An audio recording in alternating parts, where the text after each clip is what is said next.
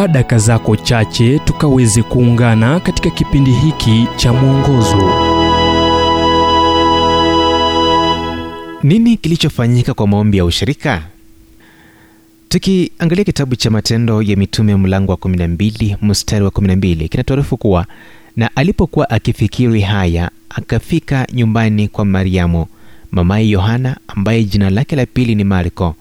Na watu wengi walikuwa wamekutana humo wakiomba ni desturi kwa makanisa nchini korea kufunguliwa saa 11 asubuhi kwa maombi nyakati za baridi nyingi na saa kumi alfajiri nyakati za kiangazi.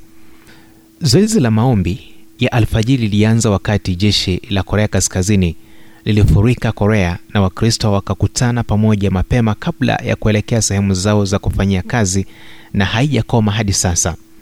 Nini kilichofanyika maombi ya ushirika sehemu zingine?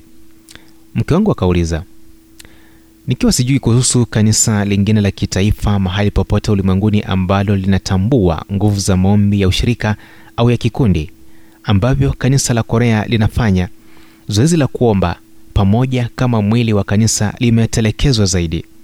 Tunaweza toa vijisababu kuwa ratiba za watu sasa na hali zetu za maisha hazituruhusu kufanya hivyo tena.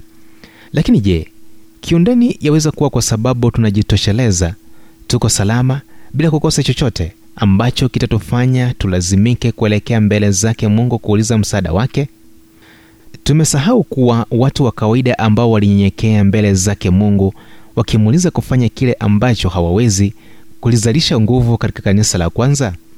Iwapo tutafanya juhudi za kuleta maelfu ya watu katika makanisa siku za wikendi je haiwezekani kuwashawishi kuwa kuweka pamoja mioyo na mikono yetu katika maombi kunaweza leta mabadiliko ulimwenguni? Ama kwa hakika tunaamini hiyo?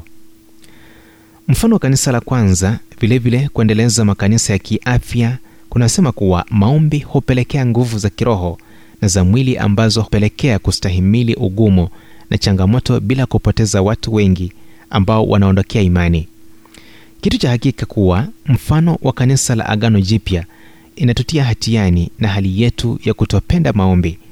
Pamoja na wanafunzi wa yesu wacha mioyo yetu ipaze sauti. Tufunze jinsi ya kuomba.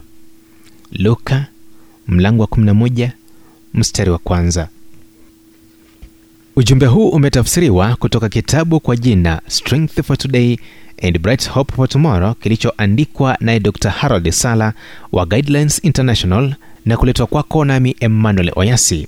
Iwapo ujumbe huu umekuwa baraka kwako tafadhali tujulishe kupitia nambari 722 kumbuka ni 722 412